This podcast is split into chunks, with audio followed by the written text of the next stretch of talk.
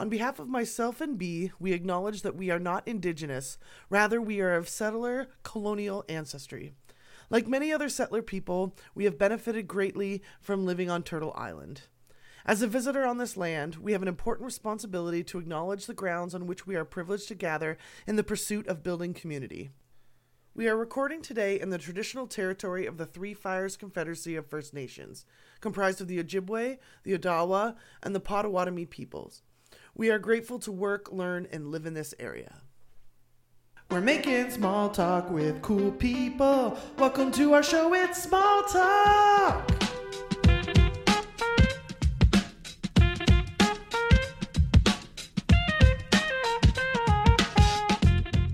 So, uh, listeners, you are hearing my voice. My name is Bronwen, pronouns she, they. And I want to do a little interactive uh, game with you right now. So, um, just bear with me. If, please, actually, here we go. I'm going to do it this way. Raise your hand at home. I can't tell if you're doing it or not on the honor system. Raise your hand if you've been affected by loss, death, grief, bereavement. Hands up. Do you um do you use TikTok at all, Bronwen? No. Okay, so if we have any younger listeners, we're just gonna rephrase that for uh so it's it was like one of those trends from last year, but it was literally like, okay, raise a finger, put a finger up if you've uh experienced and then what was some of your examples? Loss. Loss. Uh put up another finger if you've experienced Death of a loved one. put up another finger if you've experienced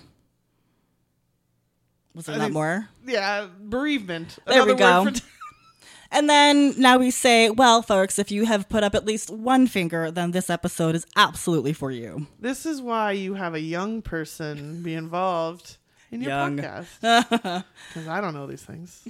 but anyways, welcome to another episode of Small Talk.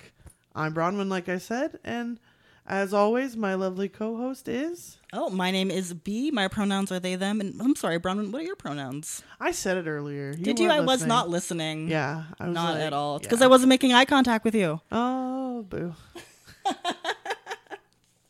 Well, I like that we've started this off a little bit happy because this conversation is going to get a little um, deep and difficult, maybe, but for necessary reasons. Um, do we do we have any content warnings? Well, if you have a recent loss and you are having issues grieving, then maybe you might want to take a breath before you listen. I think that's fair. And that leads us into our wonderful, go- uh, I was going to say ghost. There's something to that, I'm predicting, I mean, yeah, this is the thread. right? Well, we don't have a ghost, but we do have a fantastic guest, uh, Courtney Stearns. How are you? I'm good. Thanks so much for having me. Yes. Um, do you want to go ahead and introduce yourself? Sure. So, as you mentioned, my name's Courtney Stearns. My pronouns are she, her, and I am the bereavement program manager with Julien's House. Awesome. And so that's why, um, you know, we brought up loss, grief, bereavement at the beginning of the episode because that's your line of work. That's right. So you said you work for Julien's house. Now, I've been a resident of Windsor for uh, you know, like almost 20 years now, and I have never heard of any sort of bereavement services specifically like for grief, loss, death, all those things. So, Julien's house, when I heard about it, I was kind of surprised that there was this service that I'd never heard of uh, that has popped up in the community. Uh, and maybe you've been around for a long time, maybe you're brand new. So, why don't you tell us a little bit more about Julien's house? Well, fear not that you haven't heard of us. We are pretty new. Um, we really got things going and running about a year ago when um, the board at Julien's house hired myself and our executive director, Laura Kay. And we got things going. So, initially, how this started was that the Gaudette family lost their son, Julien that was about 12 years ago. And through their own grief process, They went to the support groups. There's a couple of bereavement prof- professionals here in Windsor that recommended they go check out a space in Cambridge called the Coping Center, which is a beautiful property dedicated to grief. And when the Gaudettes got back to Windsor, they said to the two bereavement specialists, Christine McMillan and Colleen Campo, you know, how do we do something like this in Windsor? This is such an asset to any community because we know that grief is universal, of course. And they said, yeah, we've been looking for the right place to do this. It's just a matter of where, right? And when because we want to we want to implement this in our community and the Gaudettes went home, did some thinking on it, and they decided that their home that they were initially saving for their retirement plan. Um, you know, it was a rental property at the time, but it's the house that Julien grew up in. Aww. And so they decided they wanted to donate that home. That's and beautiful. Yeah, yeah. Oh it makes me emotional every time. Yeah. yeah. So um so thus we have Julien's house and um, so it, the house itself is going to be renovated and restored so that it can be a beautiful functioning space for all of our guests. And um, right now, it's it's sort of under that process. So we don't have a location itself. We are running our groups out of a church basement.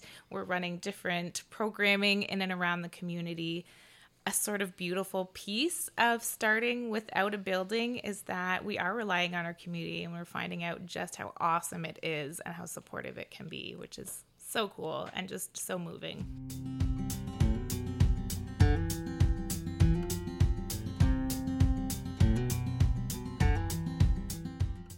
Actually, Courtney, I wanted mm-hmm. to talk to you a little bit about how did you get into this field of work? Because Julien's house looks uh, looks like it's going to be such a wonderful thing and, and it already is but it's going to shape up to be this beautiful center and this wonderful place for people to come have some of the toughest times in their life right? Absolutely, so how yeah. how did you kind of stumble into this work? How did you know you wanted to help people through sort of the toughest times in their life? Great question. Um, for me my background is in helping people. So I worked for a really long time at a daycare. Shout out to the Toy Box. I was at Children's Aid for a number of years. Um, in a few positions that I really loved, and those positions specifically were about helping people. So, going in where I could be that cheerleader for the family. From there, I was at Muscular Dystrophy Canada, working with families in different dynamics that are affected by neuromuscular diseases. And while that was really moving to me, it's not something that touches me on the day to day. And honestly, I was happy where I was at, but somebody showed me this job posting and they said, Courtney, I think you should probably apply for this. and I read it and I was like, oh, this is my job. This is where I'm supposed to be. And so I applied. I, you know, I, I, I studied, I hit the books, I made sure I knew what I was talking about. And, you know, we live in a society that doesn't talk about grief. So re- there really was a lot to learn. Wow. Yeah. Um, and I went in there and, and yeah, I, now it's a, you know, a little bit over a year later and I feel like I'm exactly where I'm supposed to be. That's amazing. Congratulations. Yeah. That's like so much. That's yeah. like something that's like a life goal that yeah. everybody wants to hit and not everybody gets to. And so right. that's really cool. Yeah. That's yeah. Really cool. It's it's such a you know, it feels like being part of a family, not just part of a job. It's such a wonderful place to work and and you know, build. you want that in a in a place like that too. Absolutely, humanity becomes really really important when you're grieving. Absolutely, yeah, hundred percent. Um, among some of the things that you might have learned along the way, uh, like, so are there really only seven stages of grieving, or is no? Like, okay, I feel no. like it's such a minimized. Listeners, there are no, it's not like that. So, great question. I'm so glad you asked it because so Elisabeth Kubler Ross initially came in with those stages of grief, and you know, it's been tossed up. Is it five? Is it seven? It's a million yeah. all at once sometimes. And, you know, she never designed it in a sense to be like, okay, now we're at the first stage and we're worked through that. Now we're at the second. Now we're moving on to the third. Yeah, humans, right? It's I not. Like we don't often work like that. We're not as uh, linear. linear. That's right. Yeah, we're going back and forth between all of it. Some day, some days we're going back and forth and you know it could be within the same hour the same few Yeah. minutes that you're going through all of those emotions and so that is like a one of the big myths that we always try to help bust in in our support groups is that you know don't hang on to that that idea that there are these stages of grief that you're going to work your way through. You are going to work your way through your grief, but it's going to look different than what you may have expected if you were going to try to go along the stages. Yeah. Okay, no, that's that's really important. So thank you for sharing that. Yeah, I've no, I'm glad you asked. wondered. Very, very important question. Well, yeah. it's it's also it's a myth that's propped up by the media, right? You see it in television shows and movies about like, Yeah. oh, we got all seven, now we're done. Yeah, Right. And then the, The movie end. ends, and you yeah. don't really see how that person has to then cope for the rest of their life with that loss. Like you don't right. really like the show ends, the the movie ends, and we don't get to see what happens. So we we can't neglect that there is a whole life that that person has to live after After that those- loss. yeah. you know Yeah. quote unquote stages, right? it's and not realistic. and even giving the impression that okay now we're we're done grieving like Yeah. you're never really done grieving mm. because grief exists from a place of love that would be like asking somebody are you done loving this person no of course not Yeah, so they're never going to be done grieving they're just going to figure out how to incorporate that grief into their life and move forward with it right I really like that. Yeah. How that's worded too. I, I I forget where I heard this, but I I heard d- grief described in a way that I actually really appreciated because it made a lot of sense to me. Is that the grief doesn't get smaller, your heart just gets bigger, mm, and your heart just and as your heart grows, there's just more room for it. So it's it gets less and less present because it's not you know it's a small thing in a bigger vessel rather than Right. being like taking up most of your heart. It yeah. So that i heard that and I it like made me feel good about that because it it kind of describes oh it's not going to go away but the rest of your life is going to get bigger and you're going to have more room for more love and different love. And so that it just seems less yeah painful as you go on living your life you're naturally building more experiences Yeah. around that grief still holding that grief that you're right it doesn't change size. So many people can go back to that day that they lost their loved one and it still is just as painful. Recognizing though that they've also come a long ways from there and they've been mm-hmm. able to experience joy since losing that person mm-hmm. whereas they thought they you know might not find that again that's awesome. So, what sort of things then can, if you get connected with Julien's house, because unfortunately you have experienced loss, what can you expect to, um, what kind of services can you expect to get, or what kind of support are you going to get at Julien's house? Yeah, so we are different in the sense that we're not a clinical support. So we're not that counselor or therapist. Rather, we are working with volunteers and we're doing peer to peer support. So we hold our grief groups. And those look like um, we started off with our child loss because, of course, that's where, what we're rooted in. Um, We've got spousal loss, sibling loss, parent loss. And then for anybody who feels that maybe one of those titles doesn't necessarily fit what they're experiencing, we also have a mixed loss group as well, because we do want anybody who has experienced loss to feel that they can come somewhere for support. Yeah. It's Yeah. still important to be seen regardless of who you've lost, but I You got it. I really respect that it's kind of categorized. I remember I was talking with Bronwen at the beginning and I was wondering like, should I ask if if you can handle if you can talk about grief by who you have lost and kind of I hate using the word category, but in a yeah, sense for a little lack bit. of a sure, yeah, that's, Yeah. That no, that's I think that's a great question. And actually, when we started, so before I came on to the staff at Julien's house, they were running with volunteers, and they had a couple of staff working part time from the Children's Safety Village, doing what they could at the time. Oh good. Um, That's sort of been our motto: is doing what we can with what we've got. Yeah. And so what they had at the time was not a lot of manpower, but the passion, right? The passion has been there since day one. There's no question about that. We also had a Zoom meeting. So, you know, we started during the pandemic. And so mm-hmm. we couldn't do those in person support groups. What we could do was a Zoom meeting. So every other Wednesday, there was a Zoom meeting and that was a collective loss. It could have been anybody. So when I came on, one of the messages that I heard loud and clear from the guests of Julien's house were we want that in person. So COVID restrictions were starting to lift. I searched, you know, high and low in Windsor. There was so many spaces that were still, you know, having precautionary measures, understandably. Yep. Um, The space that we have right now has been working wonderfully. They have been so gracious to, you know, provide that space for us, and it's been working out really well in the interim until we can get into our space. Of and course. we're really thankful for that. Um, Do you still offer Zoom? Uh, Yeah, we did option? keep I- one per month Good, on okay. the schedule because, you know, we, like I said, we want it to be accessible to everybody. Mm-hmm. We want everyone to feel that they do have a resource out there. And so, you know, if you're out in the county or maybe Yeah. you don't have childcare or maybe it's ju- just an There's so accessibility reasons. issue, there's Exactly. so many reasons. Sometimes grief won't let us leave the house Oh, yes. right won't leave let us leave our bed that's okay right get out your laptop your you know Use your smartphone phone, yeah. whatever it is pop on talk to us about the grief that's love what we're trying to do is normalize that conversation around grief Exactly. So, That's And I think that's really important too, because not everybody has a built-in support system. Not everybody Mm-hmm. has supportive family. Not everyone has supportive friends. So just Right. having that person that's, especially an objective person that doesn't know you, doesn't know your relationship to the person who who passed, or so it's it's kind of nice to have just that supportive, objective human being that's willing to be an empathetic, compassionate ear. Like that's really right. important.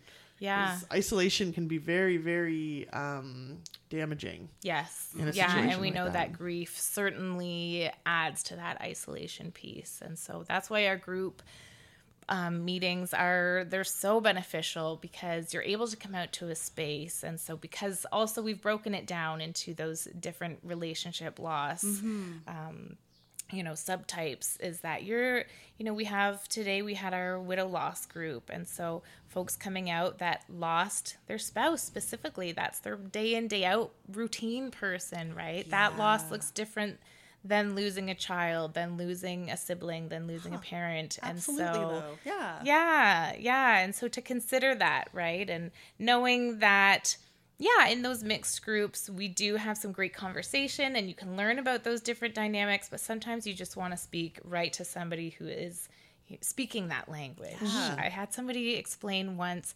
that grief is like this foreign language that they didn't really know how to speak until they experienced grief themselves and they were instantly fluent in this language, right? So I, love and hate that because Right. yeah, yeah, like I think it's something that we should all be more fluent in, but here we are in this culture that doesn't support talking about it. And so it, when it happens, it's sort of this, you know, takes you out by your knees type thing. Yeah, right? and So- and categorizing grief too is also really important because for B and I as as queer people, the you know you have to the visibility having people who are going through that sp- very specific lived experience is so valuable. Yeah. And also too like I'm trying to think of like there's also like grief doesn't always necessarily come with a death. Like a person true. doesn't have to stop living for you to grieve them being gone. Mm-hmm. And I think too, like if if if you're in a mixed group, like like you said you have at Julien's house, you could encounter um, if you're feeling a loss of you know uh, a loved one because you've been excommunicated from a family. Like you're, Mm-hmm. there's different. Like without death of having happened, there could be yeah. there could be grief in your life without even a death and and these mixed groups could probably be really beneficial because someone might not be going through exactly what you're going through but their grief language could be really helpful to you and their and their That's true. experience I will say we we only deal with grief due to loss of fair enough person. yeah you know, we know that there's not enough supports out there Mm-hmm. for grief f- from death, grief from, I mean, grief essentially is that your plans have not gone according Yeah. to your plans, right? Yeah. It's, you know, maybe it's a job loss, maybe it's a relationship ends, maybe it's, you know, whatever you thought was happening has been taken away and now you're left with this grief, Yeah. right? And so Julien's has is specifically around death. noted yeah. Yeah. well now maybe we've inspired somebody else in the community to start their own support group for something else like that maybe That would we, be great. Maybe a seed has been planted.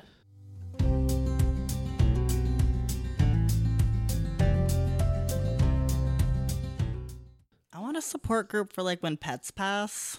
Yeah, I just get really sad will and I don't know what to do. Same. Like, and like we anticipate it, you know, we understand as the longer lived species how to navigate that, but you still don't navigate it until it happens. right. Yeah, And- it's so yeah. true. And that's maybe the only death that we anticipate, right? Even though we are humans and we recognize that we are all going to die Eventually. at some point, mm-hmm. right? There's so many conversations where, you know, you might be sitting in a room full of people and you take that initiative to start talking about your plans for your funeral and the person next to you might go, "Oh, shh, don't talk like that."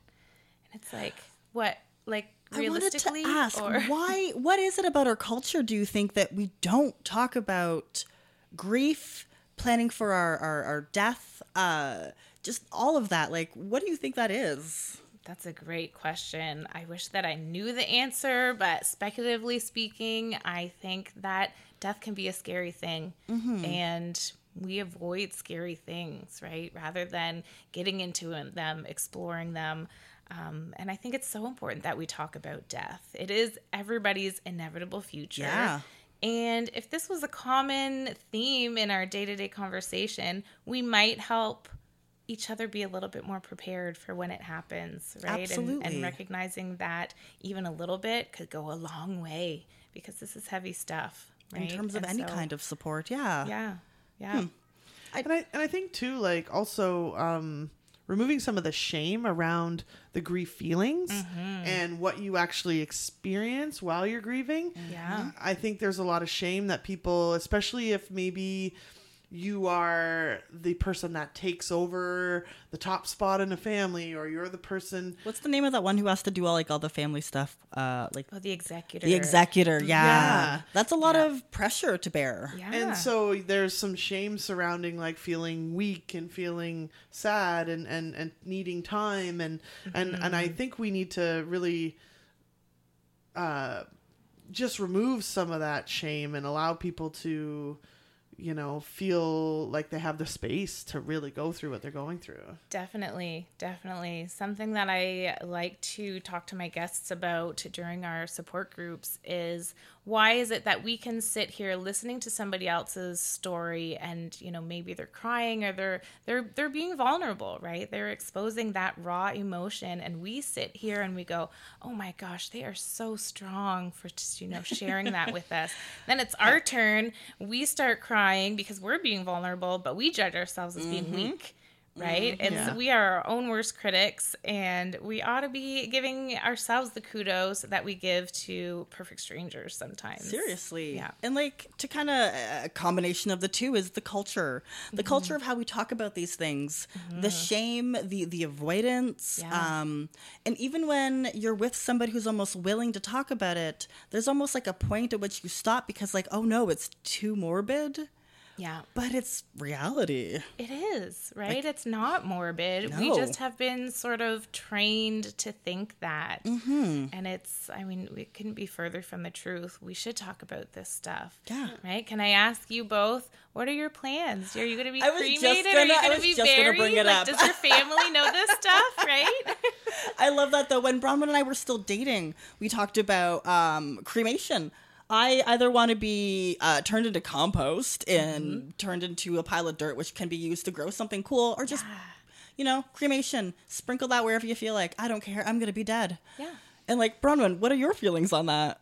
I would like to be donated to science, to be honest. that. I want a bunch of students poking around and figuring out what was going on and you know? I just i if i can be useful i want to be useful. And then it's not so much about being memorialized or anything like that but i just want to be useful because i'm um uh, i studied science i'm a biology teacher um so i've always the principle of energy cannot neither be created nor destroyed it just transforms. I would like my energy to be useful when it's being no longer used to keep me alive. So that's what Love I hope that. for. Um, take all my organs if any of them are any good, Yeah. and or depending on how I go, if they're Sure. Yeah. and then, Valid. and then you know whatever's left of me, poke around at it and see if there's anything to be learned. yeah. And then after that, if it's the dumpster, it's the dumpster. They'll burn your body or something. Just add it to like a, yeah. a fire pit. But no, that's not how it works at all. Don't listen. That's Um, why you're supposed to research before the fuck. I know kind of how cremation works. It's got to be like super high. You just can't do it yourself. Yeah. Don't do it. I don't recommend doing it No, yeah. no, please, no. Everybody who does usually gets caught. Yeah, yeah. They're not meant to be. Because that's yeah, that is not uh, on the up and up. not ideal. But like even that conversation that we had whenever we did, I part of me thinks that we are both comfortable with that because we don't have any reservations about the afterlife. um, I'm too. pretty firm and comfortable in what my belief is. Um, and I, I don't want to speak for you, Bronwen, but I feel like you are as well. Yeah, I basically my spirituality is energy, and so Mm-hmm. yeah, And I, I sometimes wonder, like when when we've been told, or you know, people that have been told in particular, like uh, your afterlife is uh, either you know heaven or hell, for example. it's a point system. How many points do you get on the good side? How many points do you have on the bad side? And that determines how you. That I feel like that Exist after you die? Impacts how you how you talk about death, how you handle grief, Yeah. how you respond to it. And I mean, I guess for three people that don't necessarily, uh, I can't speak to that experience per se, but that's a powerful part of what's influenced even our culture. Oh yeah, absolutely. And that's, I just wish we could be a little bit more candid about all of it. Me too. Me too. it's something that we should be talking about, right? Mm-hmm. And and to have such strong beliefs in whatever system you're a part of or your beliefs are, but not talk about it, we're doing ourselves a disservice. It's wild. Right? Let's share these beliefs and ideas that we are so strongly rooted in, Mm-hmm. right? And and you know, maybe we can help somebody else who's on the fence, you know, what do they Yeah. want to do? Right? Because sometimes we haven't made a decision, we pass, now it's up to our family members. You guys touched on the guilt around grief, right? And Yeah. so there can be lots of guilt tied into, well, I don't know if they wanted to be buried or cremated. I'm making this decision, but what if they wanted something else? That can be a lot of weight on top of that grief Holy that, heck that yeah. you're dealing with. I'd feel so guilty, but then, like, yeah, depending on how I believe their spirit, you know, uh, necessarily resolves itself. I don't want to live with the with the idea knowing that I I cremated somebody who never wanted to be cremated, or Right. they hate fire. You know, things. Yeah. I, I'm sure it's a phobia, fire yeah, phobia. Yeah, Yeah. it's so valid.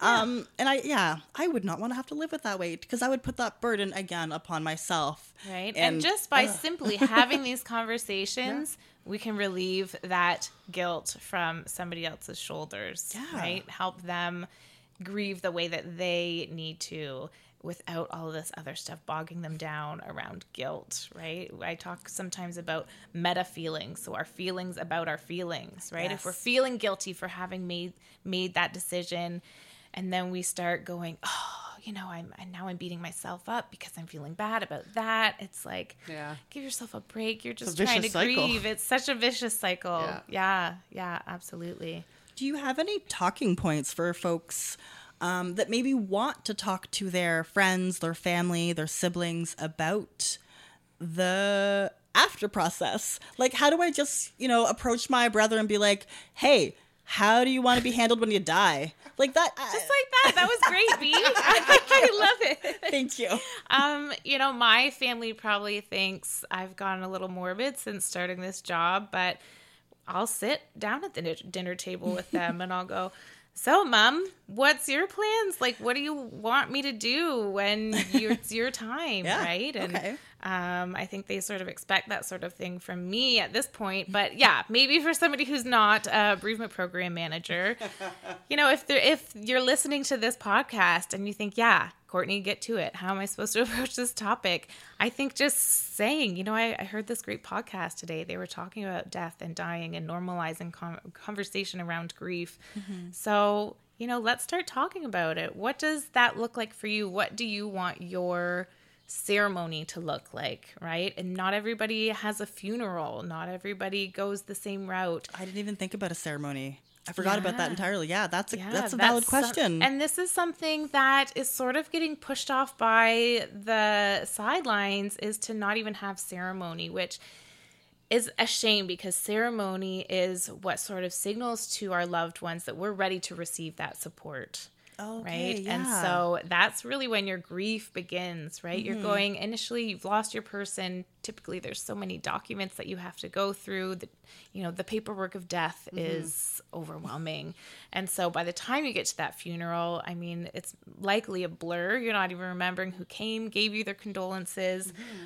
But you know now that that support is tr- starting to sort of fall off. And so that's signaling to your loved ones, okay, you know, I've I've done the ceremony. Now I'm I'm grieving. Right. And I need your support. And we know that as humans it's hard to reach out for support. Then you add that grief on top, right? It's almost impossible. Yeah. That's wonderful, though. I'm, I'm I just that's uh, a train of thought that I've never considered, but it's really, really important. Mm-hmm.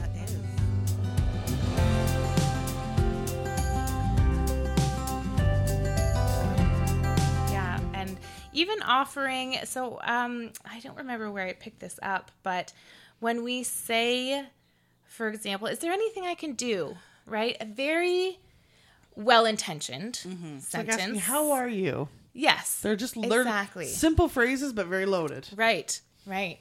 If you change one word in that question and you say, Is there something I can do that's going to help you get through this day? Right? like is there something rather than is there anything? Any, anything feels so broad, whereas something is, you know, and maybe it's, Oh God, you know what? I don't know how to start the lawnmower. Can you help me with that? Mm-hmm. Right? Or can you find a neighborhood kid who can help me with that?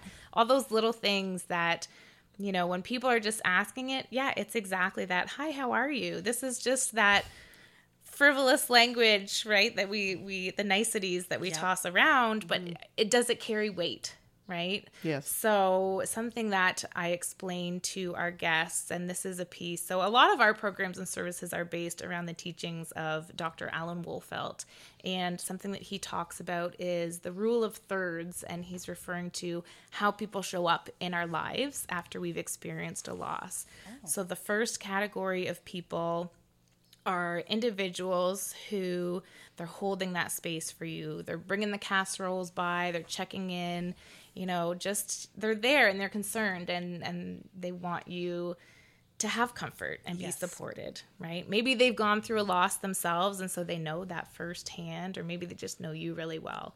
The second category of people are those folks, you know, let me know if there's anything I can do. Super well intentioned. That's so great. Thank you.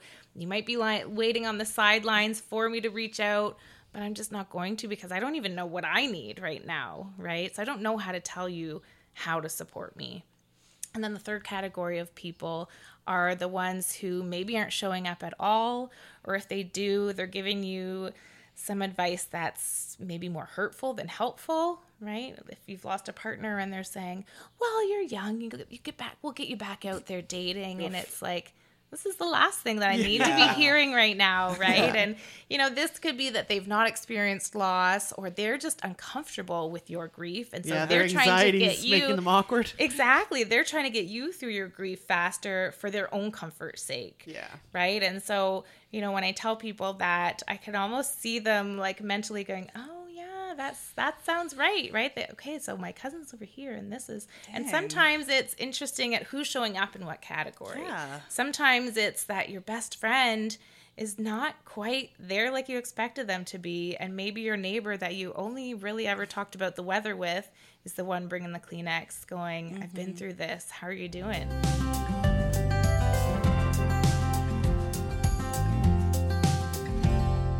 It's really interesting to see how people's love languages come out around Mm-hmm. when they're trying to comfort someone or, uh, you know, beef there for someone in times of grief. Because Yeah. that's like the people who love to cook, they cook. The people who love to That's right. distract will distract. The people that have been through it before and love to give advice and will do that and and Mm-hmm. they seem like they're in that first group of people there that you were talking about but Yeah. you really see people's love languages come to life when they It's just cool to Yeah, that's a good recognize. yeah because I'm gonna re. I mean, I it's been a little bit, but if I'm ever in that position, I, I will reevaluate. Like, who will be in category one that I realize I should probably trust you more because oh my god, thank you so much. Yeah. And Bring those category one in a little bit tighter. They deserve right? it, yeah, because they're truly the ones that like are meaningful, that are going to take care of you. They're, like they will make sure that you're okay. That's right. And it's not just that they deserve it, you deserve it. Yeah. Right? You deserve that support that they're willing to give. And that's a huge piece of grieving is being open to receiving the support. It's hard sometimes. Oof, is it ever? Yeah. Yeah. No, that's no no doubt. So we've talked about like the peer support, the groups. What other Mm-hmm. types of things uh, are available at Julien's house for for your guests?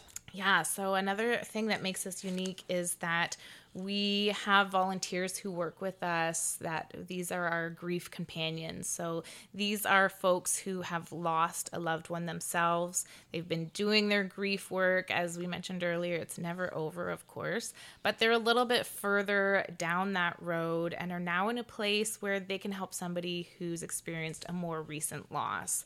And so, what we do is we would match one of our companions up with a guest who's experienced a recent loss and just somebody with that lived experience, mm-hmm. right? So, we do also try to have a companion at each of our group meetings as well. So, it's not just those with recent loss, but somebody is there also to say, Yeah, you know, I remember going through that or feeling that way. Um, and can sort of speak to their experience. Is that lo- a lot like a sponsor in AA? Very Like- much. Yeah, very I much started so. sensing Yeah. that, that model. Yeah, that lived experience. Yeah. Right. And yeah. You have someone who is signing up to be your support. Yeah. And who can be leaned on in times of need. Yeah, absolutely. And and like I mentioned, these are volunteers. So these are not paid individuals. These are people who are turning their pain into passion and they're able to give back. And in doing so, it's really helping their healing journey as well, which can be really Yeah. you know heartwarming and moving to see that it's it's a full circle healing process and i would love to also mention that we are really looking for more volunteers to come out who are maybe ready to be a grief companion. So if you have lost a loved one and you've been thinking, how can I, right, turn this pain into passion or how can I give back? How can I honor this person? Volunteering is such a great way to do it. There are many volunteer opportunities with Julien's House. We're always doing fundraisers, different things um, to help raise awareness. But our volunteers are really and truly our backbone of this organization.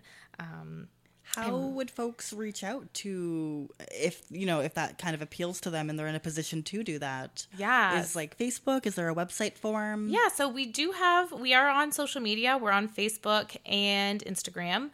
Um, the best way would be to send an email to me, which is at care at julienshouse.ca. Let me know that you're interested in volunteering with us and we'll sort of take it from there. It's as I mentioned, it's it's a really great opportunity to continue that healing process. That's amazing. Because Yeah. there are so many people that are um, that have experienced grief, and they're natural caregivers. They Mm-hmm. they're just good. They're at it. They're built for it.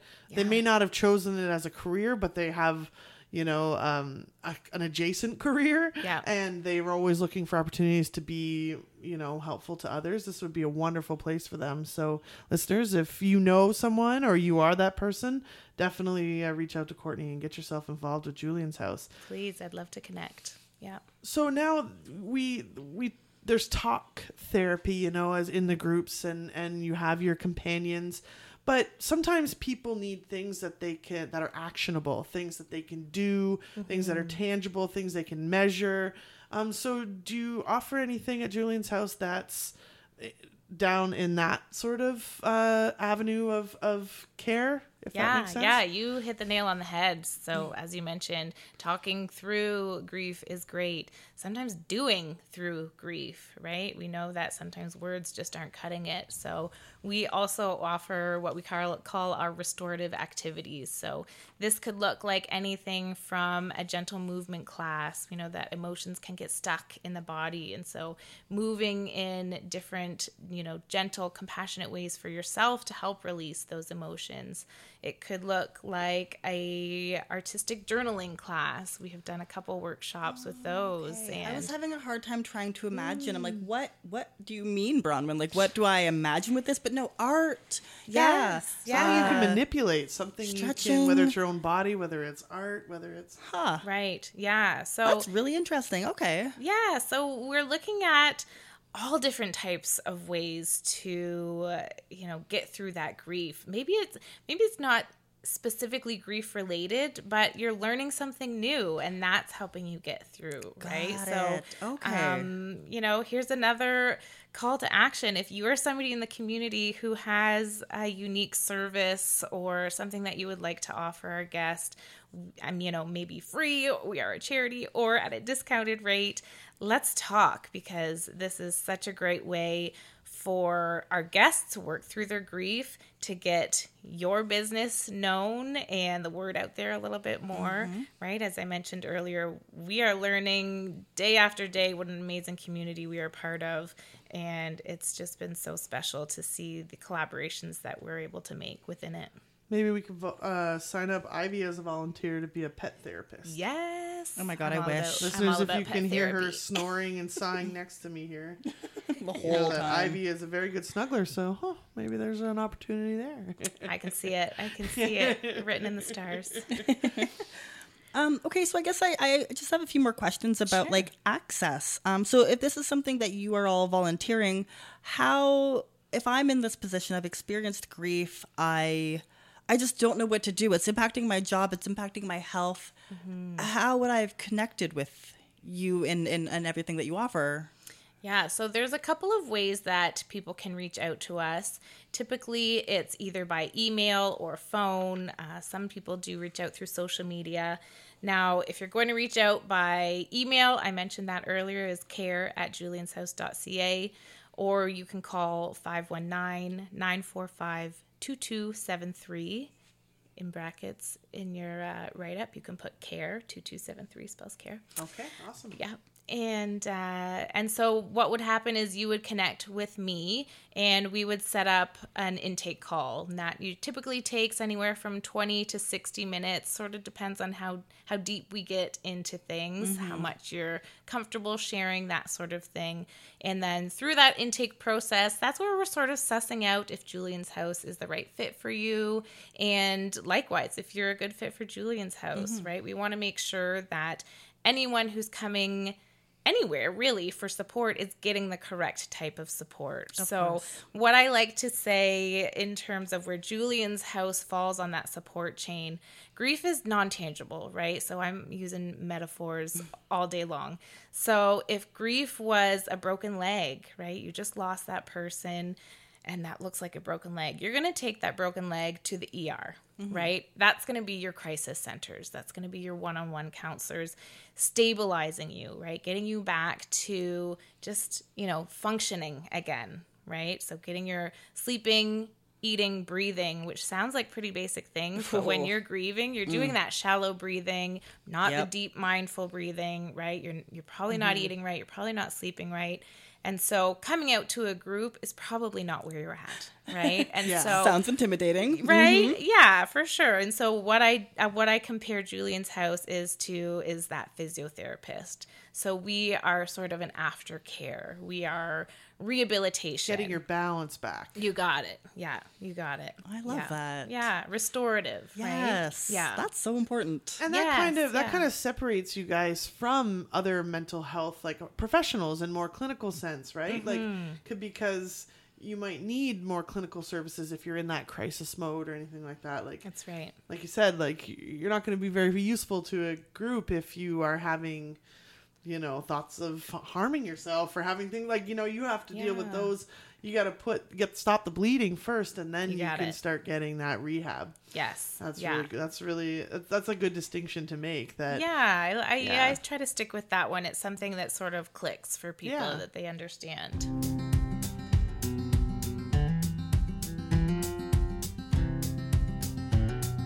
Oh, the one thing. So we're having a very human conversation. We're having sure um, talk about something that's very universal to all human beings. Mm-hmm. So back to you, Courtney, as the human. how does how do you maintain the work life balance? How do you not bring all the baggage from work into your home life? How what's what's some of the things you do to to keep that balance in your life? Yeah, that has been an interesting journey for me, especially working from home, right? Am my home when I step out of my office door? Am I home that last phone call that I hang up? Right? When do I start thinking about, oh, I got to put the laundry in versus I have to make this next work phone call? Um, so that in itself is tricky. I think there's so many folks out there right now because of COVID working remotely. A lot of people are dealing with that. Um, but yeah, just really making sure that I up my self care. So I've always been, you know, a very active in yoga. So getting my I'm I'm a movement Yes. person. I would never say that I'm an athlete. Please don't get me wrong in that sense, but I really believe in mindful movement. Um, I'm a bubble bath person, right? So knowing what outlets work for you. Yeah.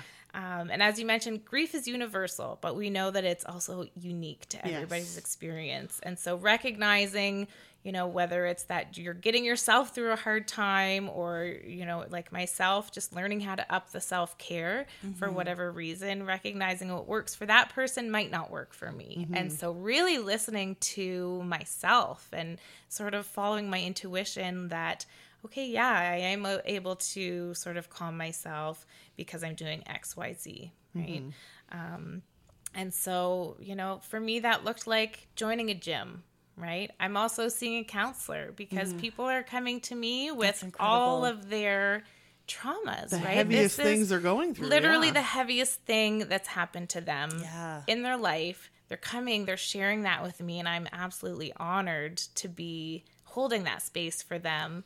But then I need to check in with myself, Yes. right? What do I do with that? So I signed myself up for my own counseling because I think that's huge. I think Oh, that for you. That's awesome. everyone and any anybody could benefit from counseling Mm-hmm. um, no matter where you're at it's something that i've always been an advocate for whether it was in this job or before this job you know if you're feeling a little bit out of sorts i'd, I'd say okay i'm going in for a tune up right we go to our doctors yes. when Yep. we're you know we You feel a little off. Yeah. Physically, you Yeah. know? We go But to a what about when your emotions aren't feeling quite right. Right. We go to our re- regular doctors for, you know, the general practitioners. We go to the dentist for that maintenance. We go to mechanics for maintenance. we go to maintenance for maintenance, right? We, mm-hmm. we, so we need to we need to also start doing the mental piece as well. Yes. Yeah. I love Yeah. that. I was going to ask that question, but you answered it. So that's so that's so important, and I'm really really happy to hear that you are doing, you know, what you can for your self care. Yeah. And Yeah. like, it's not a finite list. It's whatever feels right for you. That's right. Yeah, and it, it will ebb and flow and just Mm-hmm. checking in with myself. Okay, self, where am I today?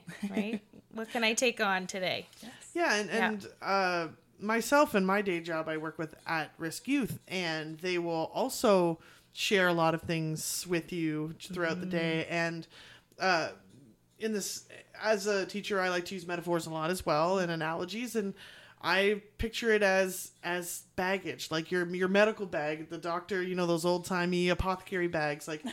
You pick it up and you bring it to work, and right. you use it while it's there but then you have to put it down and you Mm-hmm. have to take you have to take that hat off you have to leave the baggage at work and then pick up your life and Mm-hmm. do like it has to be a pick da- pick up and put down type thing or else you're bringing it everywhere you go and then right. that candle burns even faster at both ends Yeah. so it's i i learned that early in my career luckily um, but it was tough at first to realize okay i have to put this down i can't bring it everywhere i go Mm-hmm.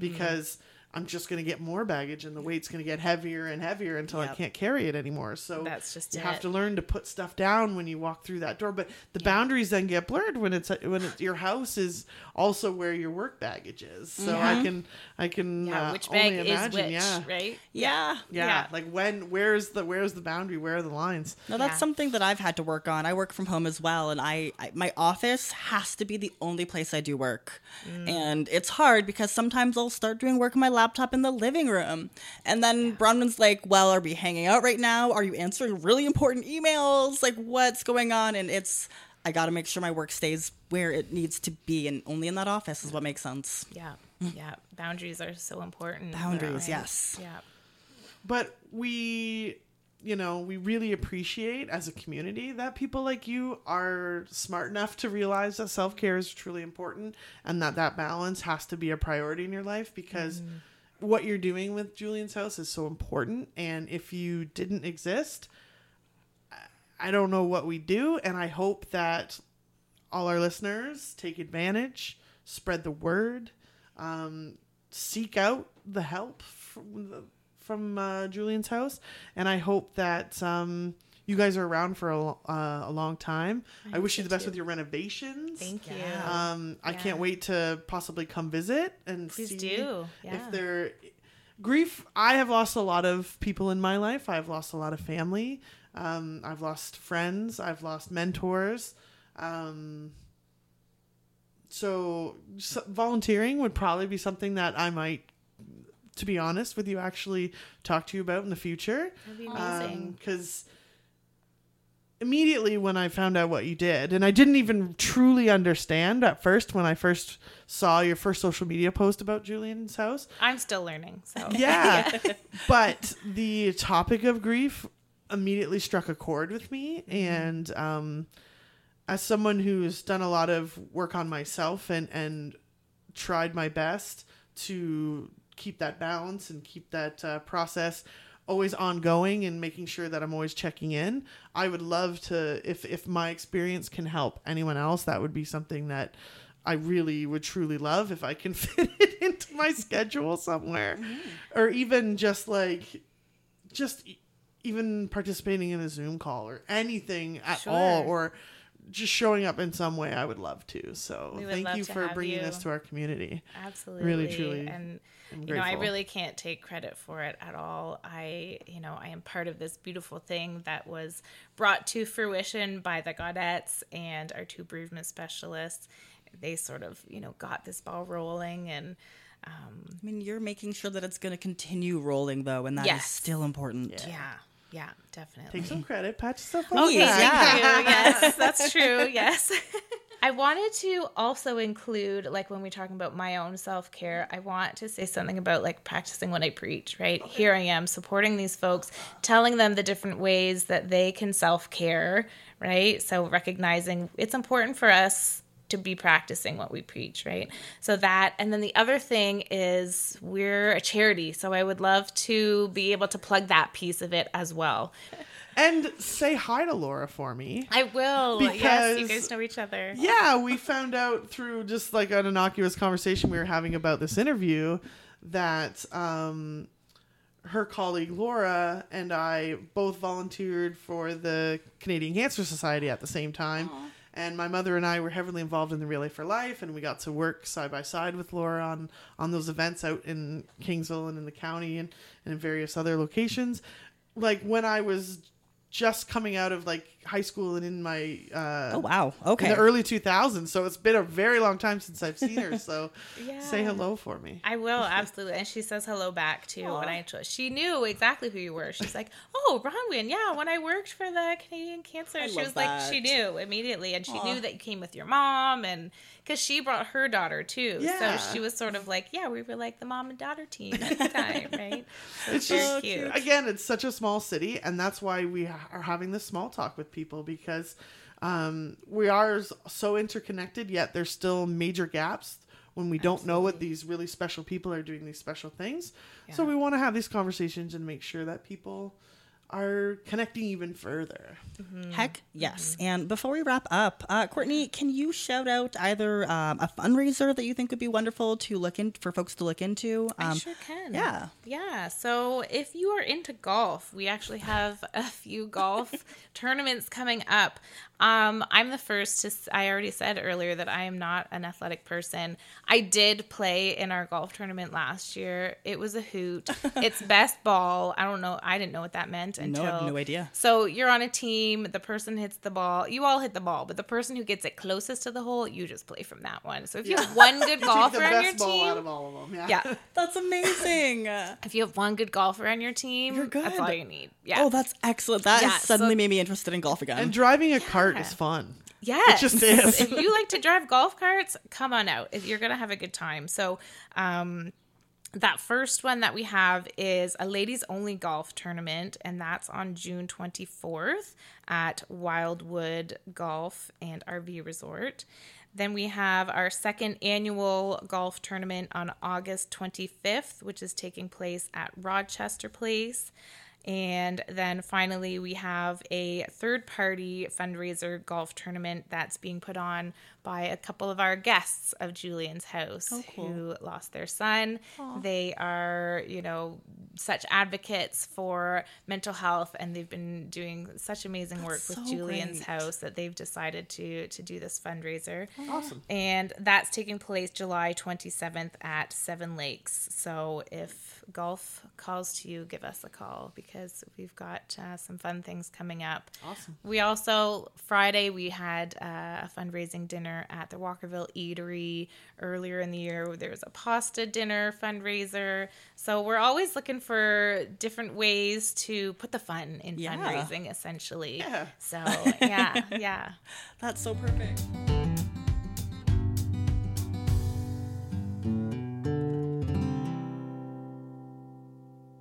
Well, that was another amazing episode with an amazing Windsorite who's doing awesome things for our city. Courtney, thank you so much for joining us.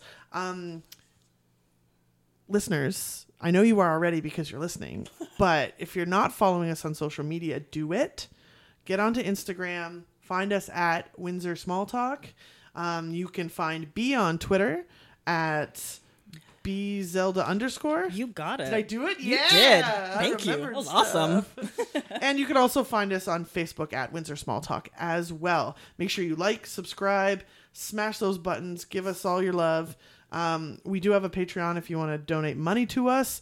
That is not 100% necessary, but if you want to get some extra content of Bee and I being extra silly with each other um, and doing fun stuff online, you can, uh, you know, throw a sh- few shekels our way and we'll get you some bonus content. I'll also accept cupcakes. well, really, you really you're gonna get cupcakes with like poisons and razor blades now. You know from all the weirdos on the Not gonna internet. stop me. I just want the treats. Just bring it But are they surrounded by chocolate? Right. I can pick around. I can, you know, take out the bad stuff. Yeah. Uh, I think that's a perfect ending. Yeah. We're making small talk with cool people. Welcome to our show. It's small talk.